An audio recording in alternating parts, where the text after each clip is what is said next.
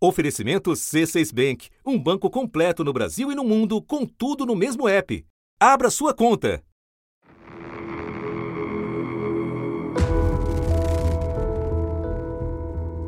Mais cedo a água estava muito turva, estava escura, amarelada. É gosto de barro. Parece que a água é misturada com esgoto. E não é só hoje, há dias já está assim, não só aqui, mas em outros bairros daqui do nosso, do nosso entorno. Para o meu neto, eu compro aquele galão que eu compro para poder dar, porque esse daí não tem condições. A água está escura, barrenta, mau cheiro. Desse jeito, ninguém aguenta.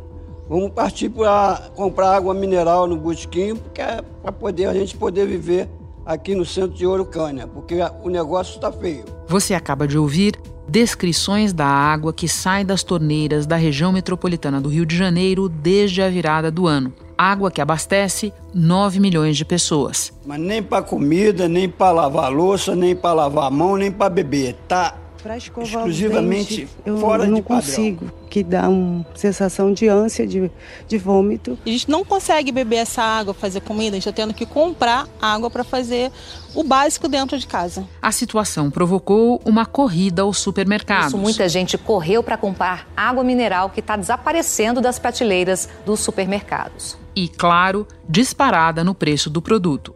Nesta quinta-feira, virou caso de polícia. Os agentes da Delegacia de Serviços Delegados chegaram à estação de tratamento de Guandu, na Baixada Fluminense, por volta das nove e meia da manhã. A investigação é bem embrionária ainda. Por enquanto, a gente ainda vai coletar maiores detalhes, provas testemunhais, para posteriormente dar uma resposta à sociedade. O caso ameaça impactar ainda a privatização da SEDAI, Companhia de Saneamento do Rio. Privatização por muitos anos adiada, mas que agora está prevista no regime de recuperação fiscal do Estado.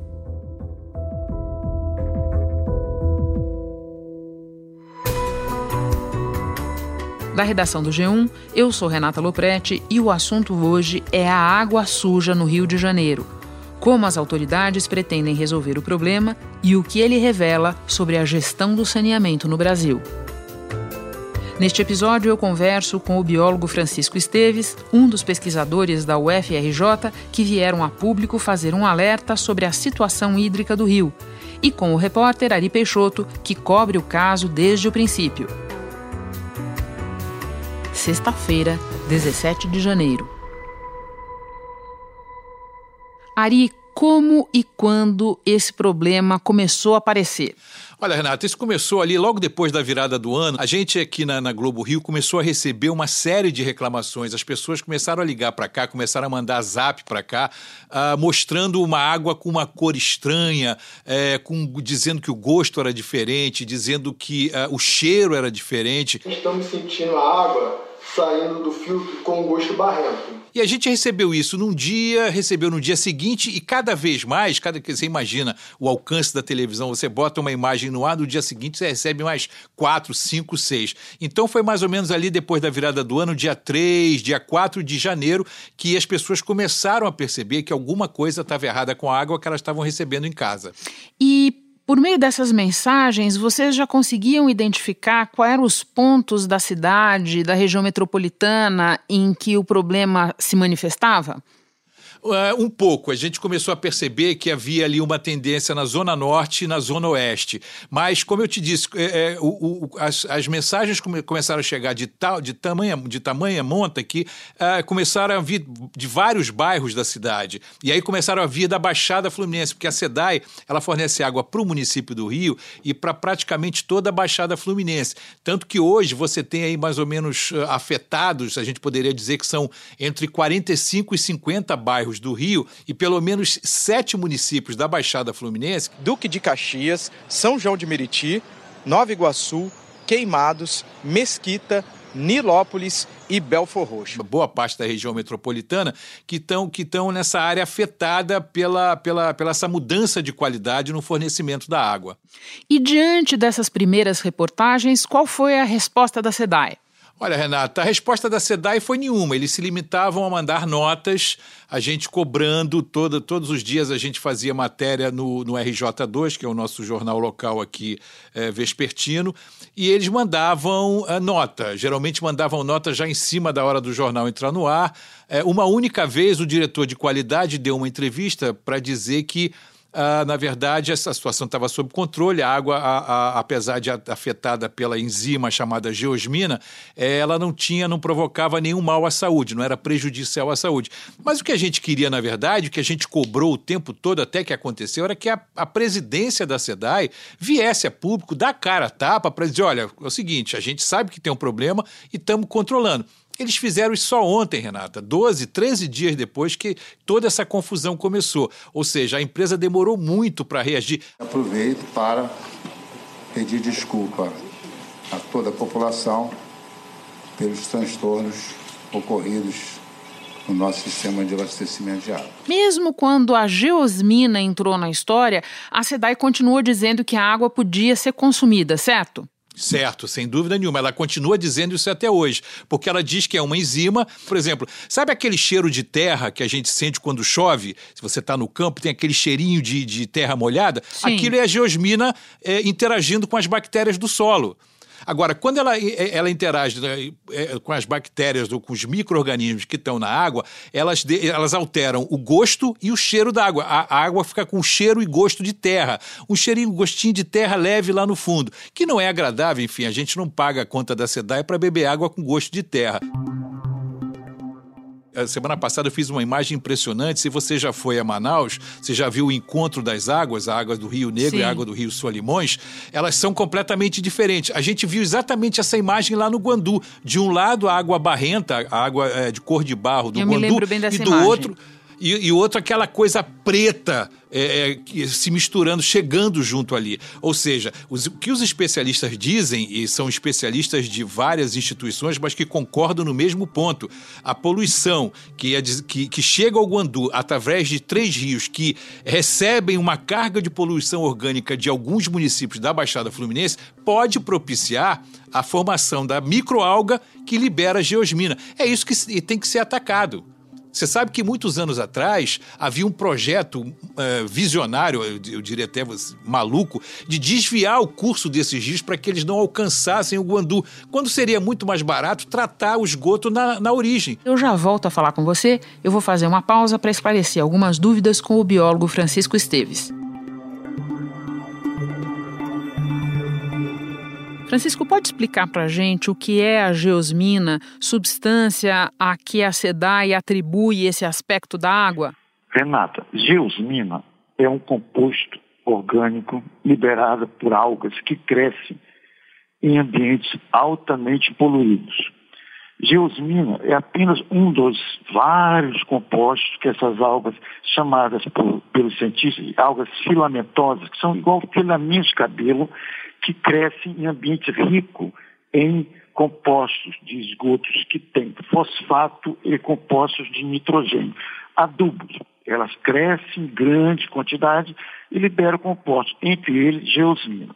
Geosmina realmente não causa sérios danos à saúde humana. Contudo, deve ser destacado que é, esse composto é um excelente indicador de degradação ambiental, porque junto dele ele indica que estão compostos vindo com esgoto, hormônio, pesticida, inseticidas, resto de eh, antibióticos, todos aqueles lixos hospitalares que, além dos lixos industriais e lixos de origem doméstica, que são lançados ao longo do curso do Rio Paraíba do Sul, do Rio Guandu. Na realidade, a água que nos serve é uma água diluída, que dilui esgoto. A triste notícia é essa. Nós não temos água vinda de mananciais límpidos. Este é o grande problema.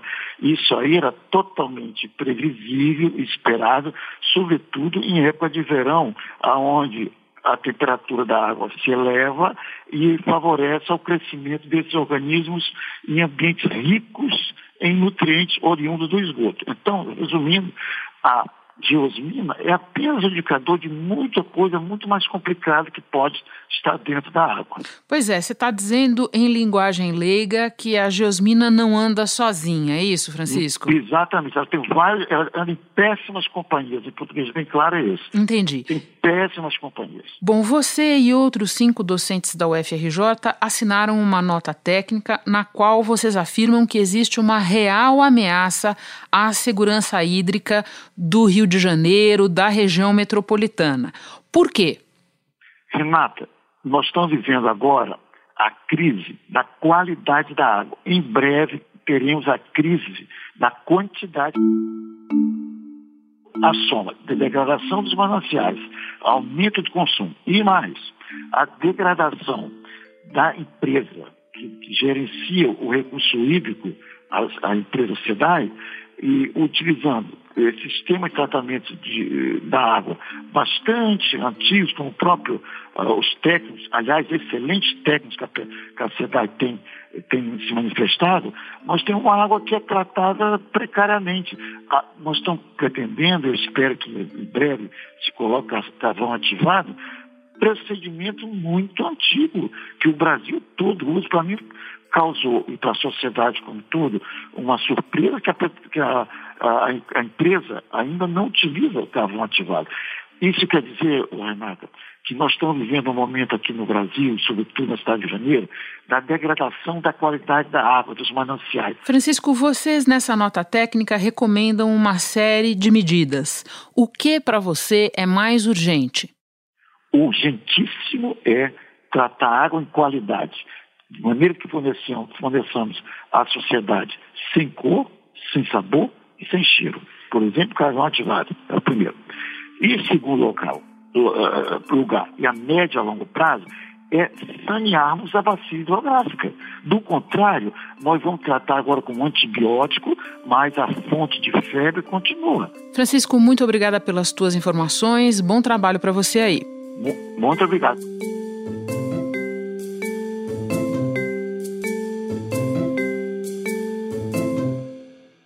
Ari, volto com você. Nesta quinta-feira, a Polícia Civil foi à estação de tratamento de água do Rio Guandu. O que exatamente eles esperam descobrir lá? Olha, é, a Polícia Civil entra nessa história é, com relação à possibilidade de uma sabotagem.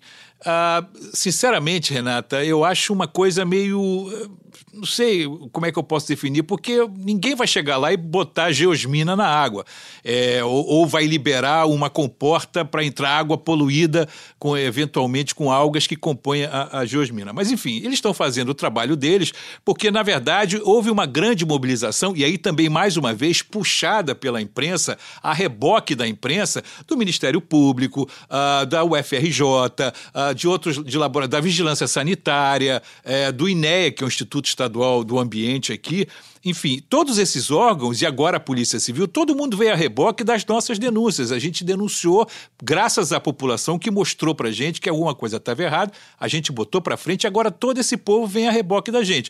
Eu, eu, eu acho que essa coisa da polícia, eles vão ouvir funcionários, vão ouvir servidores da SEDAI, eu não sei se vai dar em alguma coisa. Apesar de dizer que a água pode ser consumida, apesar do presidente da companhia ter tomado um copo d'água durante a entrevista coletiva e tudo mais, a empresa empresa resolveu usar carvão ativado para tratar a água. Por que ela não fez isso antes, Ari? É, qual, qual é a questão aí?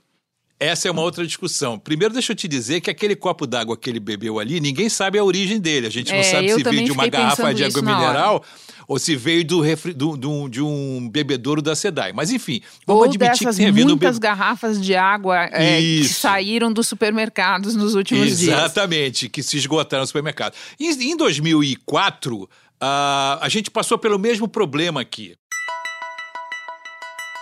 Né? É, houve uma, uma, uma crise no abastecimento a, com a geosmina de novo, já naquela época, você vê, 16 anos atrás. Só que naquela época o problema foi resolvido, me parece que por uma questão de tempo a geosmina acabou é, acabou, não, não, não, não, se, não liberou mais nenhum tipo de, de enzima na, na água.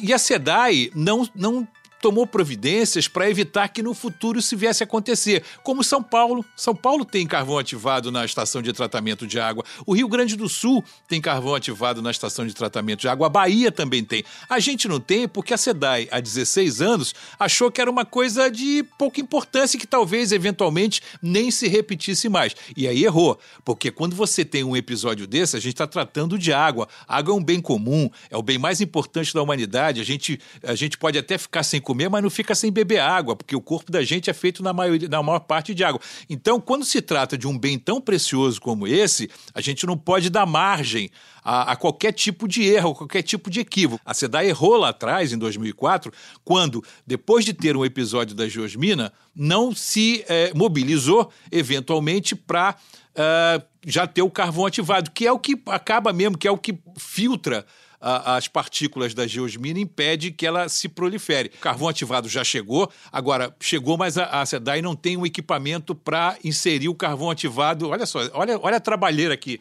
está dando isso, entendeu? Por quê? Porque há 16 anos a empresa já devia ter se preparado para uma nova crise, que era questão de tempo. Bom, e por fim, vamos à SEDAI, que é um problema em si. A gente sabe que ela tem todo um histórico de loteamento político, é, de casos de corrupção corrupção, é, não temos nenhum indicativo de que o loteamento político tenha desaparecido na atual gestão e a SEDAI deveria estar se preparando para privatização dentro do Isso. programa de recuperação é, financeira do Rio de Janeiro.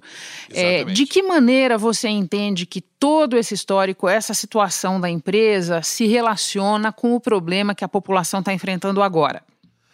Olha, é, a SEDAI fez o, a SEDAI foi pelo seguinte caminho. Ela pegou alguns é, funcionários antigos que tinham salários altos e que, segundo a gente conseguiu apurar de uma certa maneira, eram os caras que eram os, os, cabeças pensantes da SEDAI e que, eventualmente, numa crise como essa, saberiam agir de maneira mais rápida e mais focada demitiu aí 50, quase 60 pessoas que tinham salários mais altos. Fazendo isso e, em seguida, vivendo uma crise como ela viveu agora, o, o medo, o medo que eu acho que o governo deve estar tendo é que o valor da SEDAI, nessa barganha política, nessa barganha financeira pela coisa da recuperação, pelo fim da. que ela serviu como, como troca de moeda de troca da, da recuperação, o valor dela caia. Privatização que ainda é um plano, né, que ainda está longe de se concretizar. Em 2017, o Rio conseguiu um empréstimo de 2 bilhões e 900 milhões de reais e usou o dinheiro para pagar os salários atrasados dos servidores. A venda da SEDAI foi uma das contrapartidas exigidas pelo governo federal para que o Estado recebesse socorro financeiro. E Ari, só para agora encerrar mesmo, lembrando onde estão as autoridades nessas horas, né? O presidente da SEDAI já pediu desculpas à população, mas ainda não esclareceu como e quando o problema será resolvido. E o governador, Ari, o governador Wilson Witzel, o governador do estado, é o responsável último pela SEDAI. Ele se manifestou nesse caso? Ele interrompeu as férias que ele está nos Estados Unidos, dando uma bronca pública na SEDAI, o que gerou a entrevista coletiva do pessoal da SEDAI. Uh, e o, o, o, presidente da SEDAI diz que depois que o carvão ativado for, for inserido no processo de tratamento, em seis dias não tem mais água é, com gosto de terra ou cheiro de terra saindo da estação. Agora, na casa do consumidor, isso é uma outra discussão, isso ele não soube dizer. Ele diz que depende de quanto você tem de água na sua caixa d'água. Se são mil litros, demora menos. Se são seis mil litros, demora mais. Isso ele não soube dizer. Enfim, é, a gente vai ter que esperar, porque se em seis dias só vai demorar a estação de tratamento, eu acho que nós estamos aqui é, no, em meio, no meio de janeiro, eu acho que no início de fevereiro a gente vai ter provavelmente uma, uma essa situação resolvida de uma maneira mais eficaz. Eu acredito que fevereiro. Ari, muito obrigada pelas informações, bom trabalho aí e água limpa para você e para toda a população do Rio de Janeiro. Tá bom, muito obrigado, Renato, foi um prazer. Quando quiser, só chamar.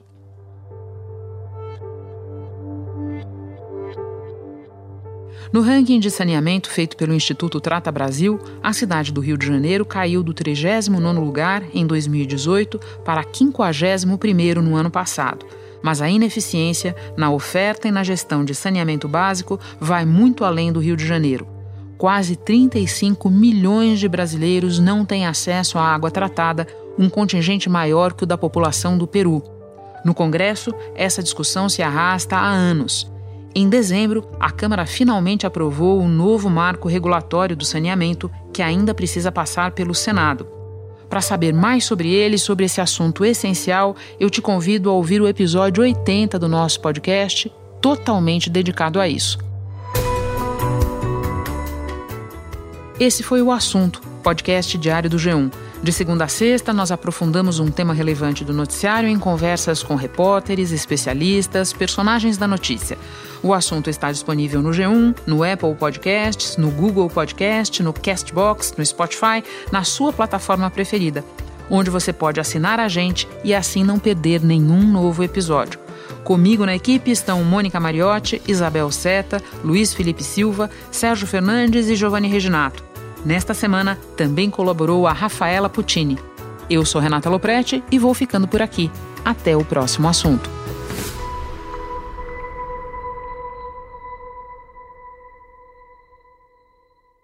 Você no topo da experiência financeira que um banco pode oferecer.